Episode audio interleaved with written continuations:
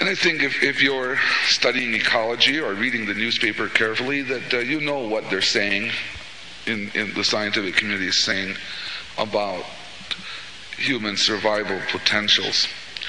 Uh, it, it really came out of this discussion that was going on there. We had uh, Lester Brown, who's the head of the World Watch Institute and uh, publishes the annual State of the World book discussing how things are gave a presentation, a long one.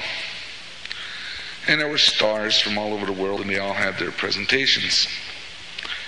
And uh, my job was, was several things. I was to report what they had to say, and to I had a, I was on a panel someplace and supposed to give a little talk about something.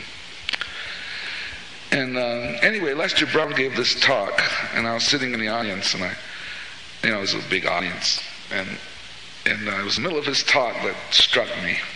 He said something like this. He said, he says, there's about 40 years of time to the year approximately 2030 that if we don't solve our problems about increased carbon dioxide, about the growing ozone layer, about the, the increasing amount of, of, of uh, increasing size of the deserts in the world, increasing number of people in the most stressed areas of the world, if we don't do something between now and then, that it'll be too late in 40 years, that we'll go over the edge, that it'll be, it'll be impossible to bring the planet back, that, that the, the pattern of destruction will be unstoppable, and that what will happen is that the whole of our planet will be on a path toward biological destruction.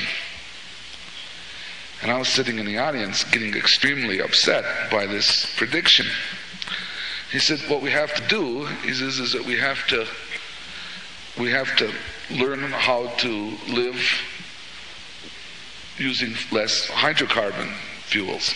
And we have to learn how to make the land more productive on smaller areas, going on and on. Well, we've known all that since I was an undergraduate in college. so I wanted to raise, but I couldn't raise my hand to ask this question.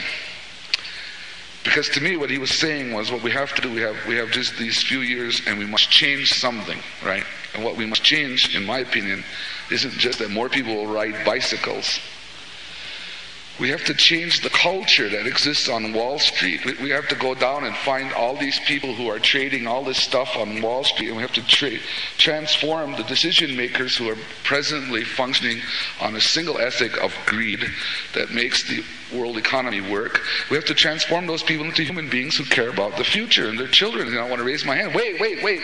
Well, what's alternate plan B? What you know?